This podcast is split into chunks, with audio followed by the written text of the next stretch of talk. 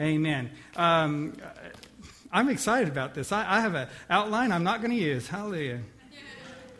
Um, we're, we are in the process of talking about prayer. We are eight weeks in, I, I believe. Is today the eight, eight weeks? Yeah, week eight.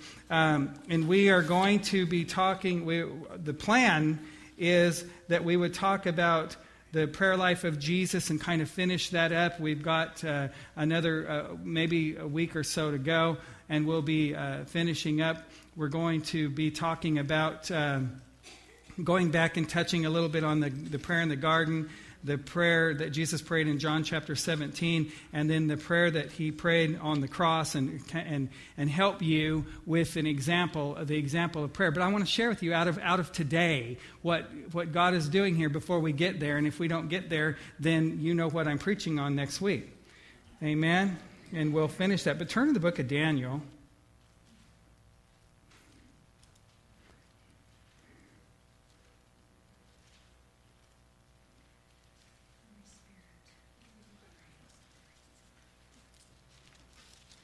It was in here last time I looked.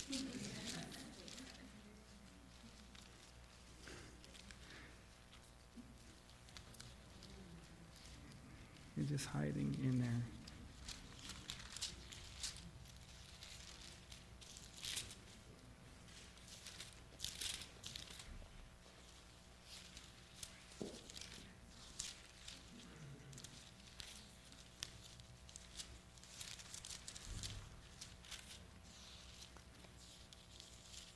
Daniel chapter 3.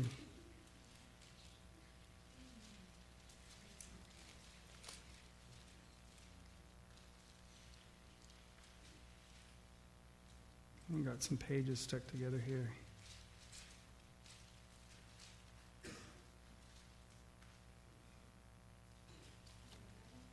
Yeah, I'm going to use it in yours. I like that one better anyway. Um, no, I, I got my glasses. I'll, choose, I'll, I'll use the big Bible. Your Bible ought to be big enough that if folks won't listen to the word you give them, you can whack them with it.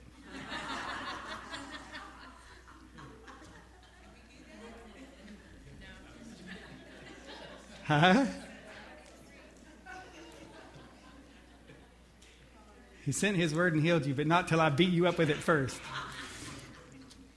Listen, the Lord said, the Lord says that this place, part of the vision of Church of Living Water and part of the purpose of this house being set in this city was that healing resides in this place.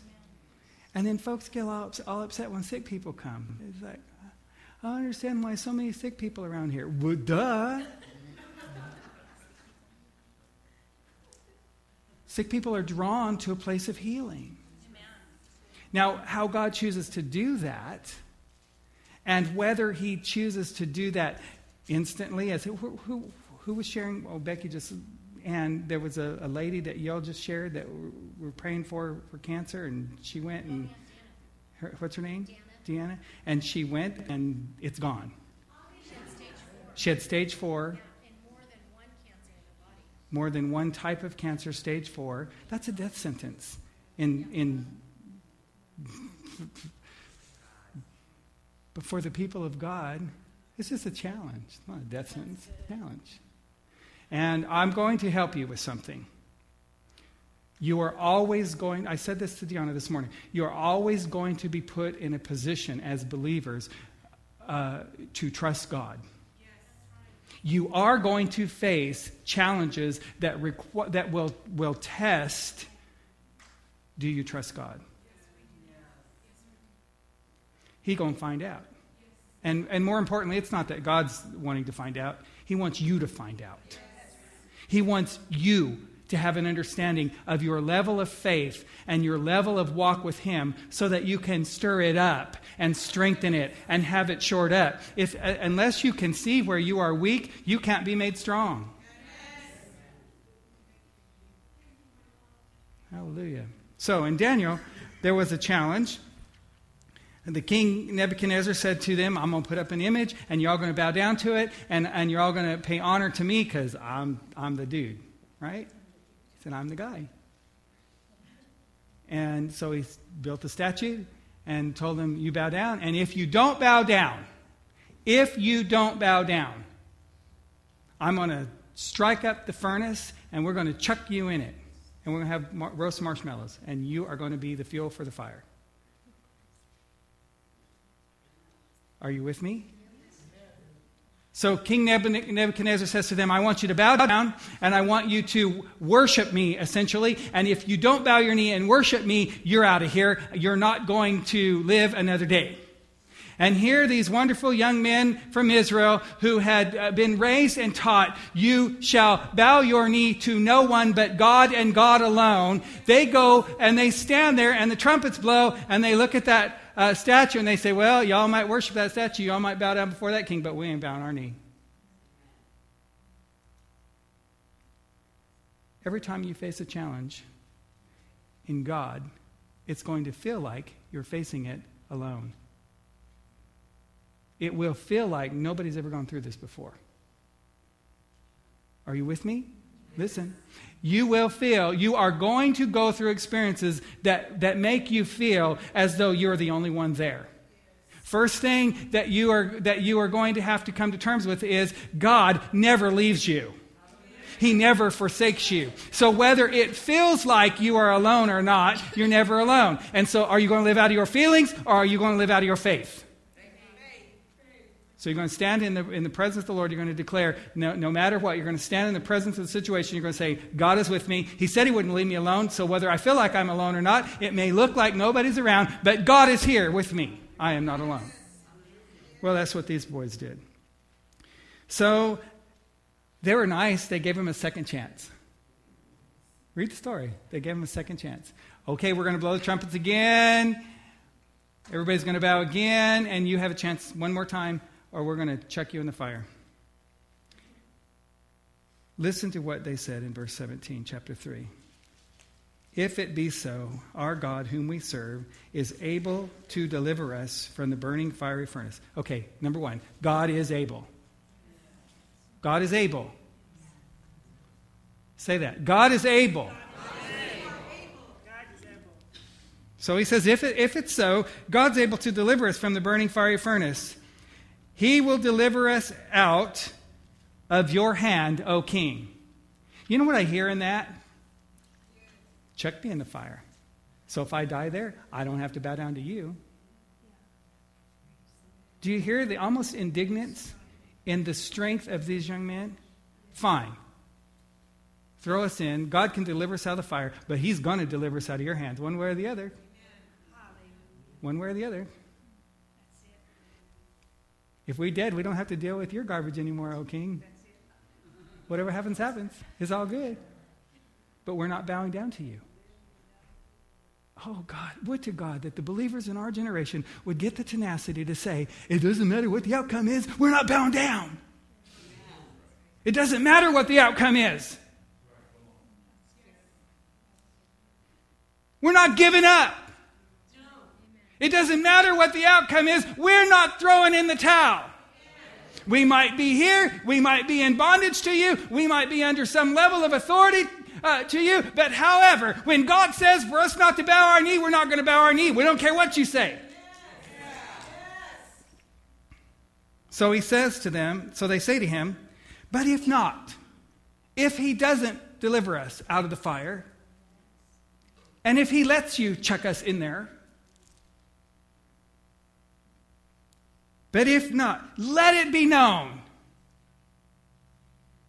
unto you, O king, that we will not serve your gods, nor worship the golden image which you have set up.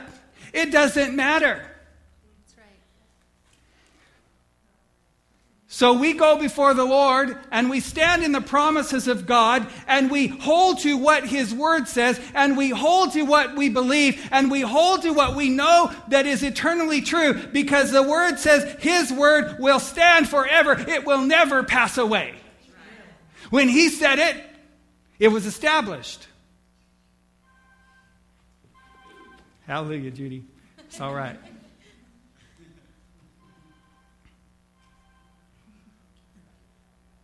When he said, His word is established. Was established. And if we would get the tenacity to realize that His word is true, and He was so uh, uh, purposed to establish that in our understanding, that His word says, Let God be true and every man a liar. So when you stand in front of your doctor and he gives you a report that you don't want to hear, don't call him a liar. That, that would be rude.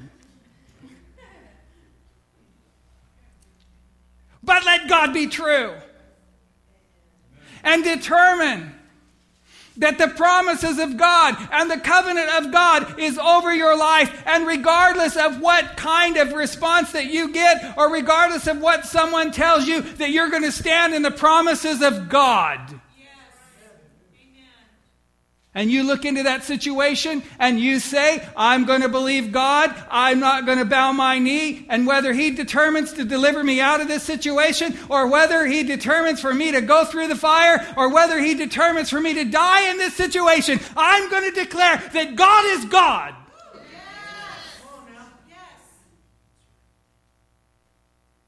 God is God.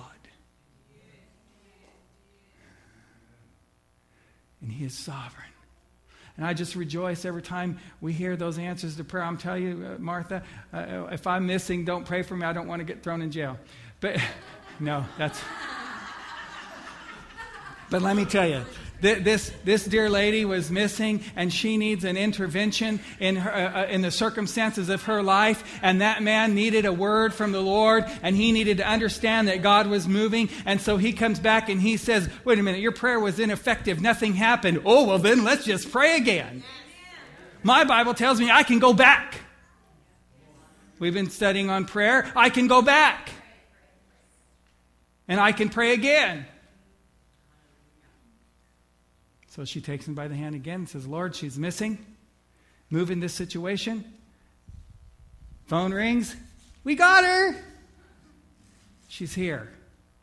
And now she can get the help that she needs and the encouragement that she needs. And now this man has hope. The Bible says hope deferred makes the heart sick. And now he has hope.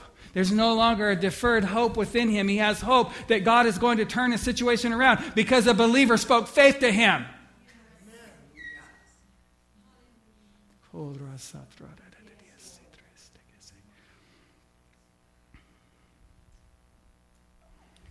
God, God's word is true. And the word says that the truth will make you free. So stand in his truth. So, what you have to do with that is number one as a church you have to decide okay god said that we're going to we're going that he's going to minister healing out of this house. So come on sick people bring them on. The day's going to come. You, you, you, know there's a hospital surgery center right over here uh, and, and a whole uh, strip of medical uh, facilities over there right here on fresno and bullard and every day, hopeless people pass by this way on their way to discuss with their doctor their hopeless situation. And here we are on Bullard and Angus with the answer.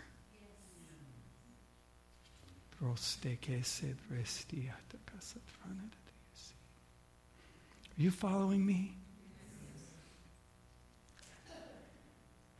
God is going to raise up teams of people within this house. I can see the day when these doors are open every day for several hours a day with a sign up that says, Healing, stop here. On your way to the doctor? Come on in. No, we're not practicing medicine, we're practicing faith.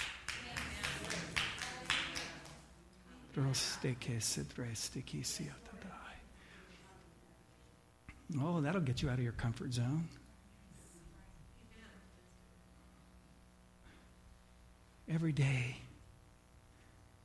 I come in this office and when I walk around this campus, there's a cry in my heart because people are passing by every day and they are hopeless and they don't have an answer and they don't understand that Jesus is the answer and that by his stripes they're healed. And if they will come to him, he has a heart of compassion toward them. Do you know that they're passing by here and they think that, that, that what's going on in their body and in their life is because God is mad at them for some reason? He took all of his anger for sin out at the cross. He don't have it anymore. He laid it on the back of Jesus, and by his stripes, you're healed. He, does, he wants your life to be better. He doesn't want you to sow seeds that'll reap a harvest of frustration, but he ain't mad at you when the frustration comes. Jesus said, In this life, oh, here's a promise from God. In this life, you will have trouble.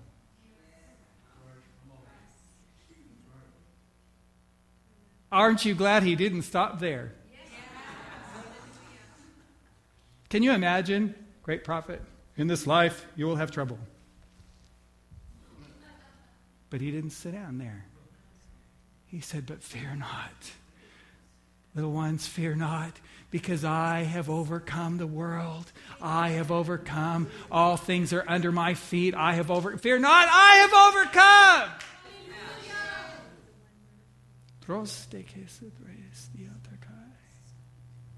Thank you, Jesus.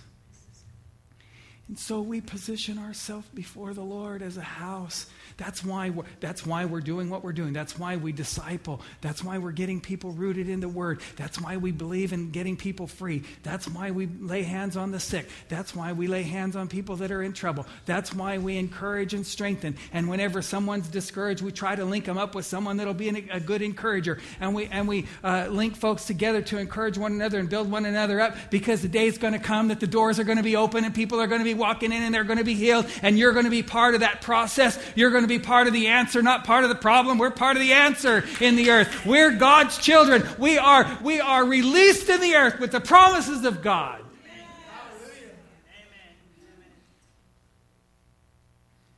So healing is resident within the house. Healing resides. Where the Holy Spirit is deposited, where the anointing of the Lord is deposited, healing resides. Oh, there's a deeper truth there. Let's go, let's go there. Not just in the house, in the believer. Where living water is poured in, the Bible says, Ezekiel chapter 47, you should know this, everything will live where the river flows everything will live where the river flows. Do you know that there is a promise? Oh, maybe I should talk about this for a little bit. If in the presence of God, if you read that in Ezekiel, see that there is a river that comes out from under the throne of God, and the word says that everything will live where the river flows, and we've, we've studied all about that. I preached on it for over a year. So you're well, you have, those of you that have been here, you have good understanding of the fact that where the river of God flows, where the Spirit of God flows, where the presence of God goes, there's life, there's healing, there's strength, there's blessing. But in the context of that vision, in Ezekiel, in the context of that vision, there were some tributaries of, uh, of the river that went into pools that were essentially cesspools places of death, places where no life could come. And it said, but there, there, in those places, absent the presence of God, without God being poured in there, they, like a dead sea, there's no life. Do you know how those pools form? Do you know how the Dead Sea is, why the Dead Sea is the Dead Sea, why dead pools of water form? It's because there's a way for a little water to get in, but there's no way for anything to get out. And so no healing can come because no flow can come. So, unless you position yourself before the Lord where His presence and His anointing can flow in and flow out, healing cannot come to you. So, what is poured into you must be poured out of you so that more can get in. That's just a little biblical picture there of a scientific, really, a scientific fact of truth. That's why that all over the city, all over the city, during the springtime, they run around and they spray these swimming pools that are in the back of these houses that are in foreclosure, sitting full of water, because they're dead pools. And the mosquitoes form there, and curse, curses, curses come to those dead places. So they come and they try to, to kill that stuff because nothing can get in and nothing can get out. There's a picture, there's something there that, that y'all need to get.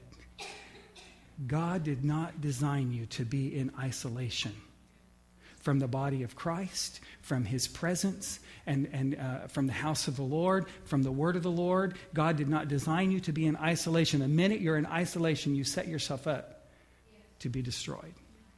You set yourself up for heartache, sickness, brokenness. I, I, don't know why folks, when they get in trouble, they want to run from the house of God and they want to isolate themselves. Isolation will destroy you. We're the body of Christ, we're joints that supply. So we come together and good stuff goes in. And then you hit the road, and on Monday morning, when you get to work or wherever you get, wherever you're going, good stuff ought to be poured out. You've got to be a life that is poured out. We are a drink offering before God. it is just as important for us to have poured into us is equally as important for us to be poured out so that we don't become stagnant in our relationship with the Lord and our relationship with each other. And so that we have a tenacity within us. I can't imagine what it was like. I, I, know it's kind of two pools of, or two trains of thought there. But I can't imagine uh, other, well, I can. I can sit and imagine what it must have been like to have the tenacity within our spirit to say, God's word is true no matter what the circumstances produce, no matter what the circumstances around me look like, this is the truth that I'm going to live in. So, live or die, live or die, sink or swim. I'm living out of this. We were over and we were praying for Juanita, and Juanita's, gosh, I don't know how old she is. How old? Anybody know how old Juanita is? 75, 75 years old. Woman of great faith. I don't know why the process for her has been as long and as difficult as, as it has been. Juanita's dealing with um, bladder cancer. And she's in late stages. Unless something changes, going to go be with Jesus. But Juanita's a woman of faith. And we're sitting in her living room, and oh, she started prophesying. And she said, There's two things I need to tell you. Now, listen, you guys need this. There's two things I need to tell you that the Lord has said to me. And she goes, I wasn't quick to respond, and I wish I would have been quicker to tell you this she said, Tell Becky not to chew gum when she's teaching. Remember? she told you that. I don't know, Becky. I don't know. But anyway. But anyway, she, she, she saw Becky teach one time, and I think she, she might have had a mint or something in her mouth, but she said, Tell Becky not to chew gum when she's teaching. Because she's so anointed. I don't know what that was about. But anyway, that was the word of the Lord from Juanita. And then she said, If I could say one thing to people, she said, when you go forward for prayer, she goes, there are people that I've seen that go forward for prayer time after time. And she goes, I know in my spirit they're kind of going forward for the same thing. And she said, The Lord is saying, Why are you coming back when you didn't believe me last time? She said, They need to build their faith. They need to, if they're going to go forward for prayer, they need to believe God. Believe his word. This is a woman who's lived out the promises of God her whole life. And she said, Believe God when you go stand before him. And we ask him to do something for you. When you want him to do something in your life, believe. Believe. Believe. So, I, so you know what I'm, what I'm going to challenge you to do? Go get your sick friends and bring them to church. But don't just bring them here for healing. Get over their house and lay hands on them. You know what you're. Oh, Lord, Holy Spirit, don't get me started when we're supposed to be ended. You're too worried about the results. Some sow seed, some water, but God brings the increase. You're too worried about the results. You're afraid that if you go lay hands on somebody that don't know Jesus and you ask them to let you pray for them and you pray for them and that the outcome isn't right, that you'll have to endure them coming back three weeks later and saying your prayer was ineffective.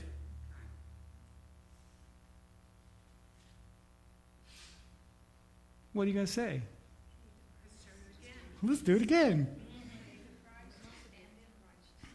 I determined a long time ago that if somebody came up in prayer line for healing and dropped dead at my feet, I'm going to step over them and say, Who's next? Because I believe the word. I believe the word. We are standing in the word. We are not here to judge by uh, what God decides to do at, with our request. We're here to make our requests made known to Him. And so if we go into the furnace and we turn to ashes, or if we go into the furnace and we walk out on the other side, let God be God.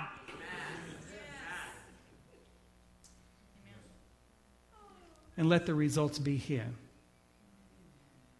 Let the results be His let the outcome be His. But let God be God. Just be life. Just be a rivers of living water and be poured out wherever you go and let God be God. Oh, get ready. Get ready. You just won't get ready. There's a move of God in the earth. He's anointed your hands for healing. He's, if, you are, if you are rooted in this house and you are part of this house, you have an assignment in healing. Amen. Go lay hands on the sick. You've seen me do it enough. Be healed in Jesus' name. That's not hard. But let's do it. Stand together. Let's do the work of the ministry. Let's let God be God. Let's not be discouraged when the outcome does not, uh, does not be the kind of outcome or become the kind of outcome we thought we wanted. Let God be God. Thank you, Jesus. Thank you, Jesus.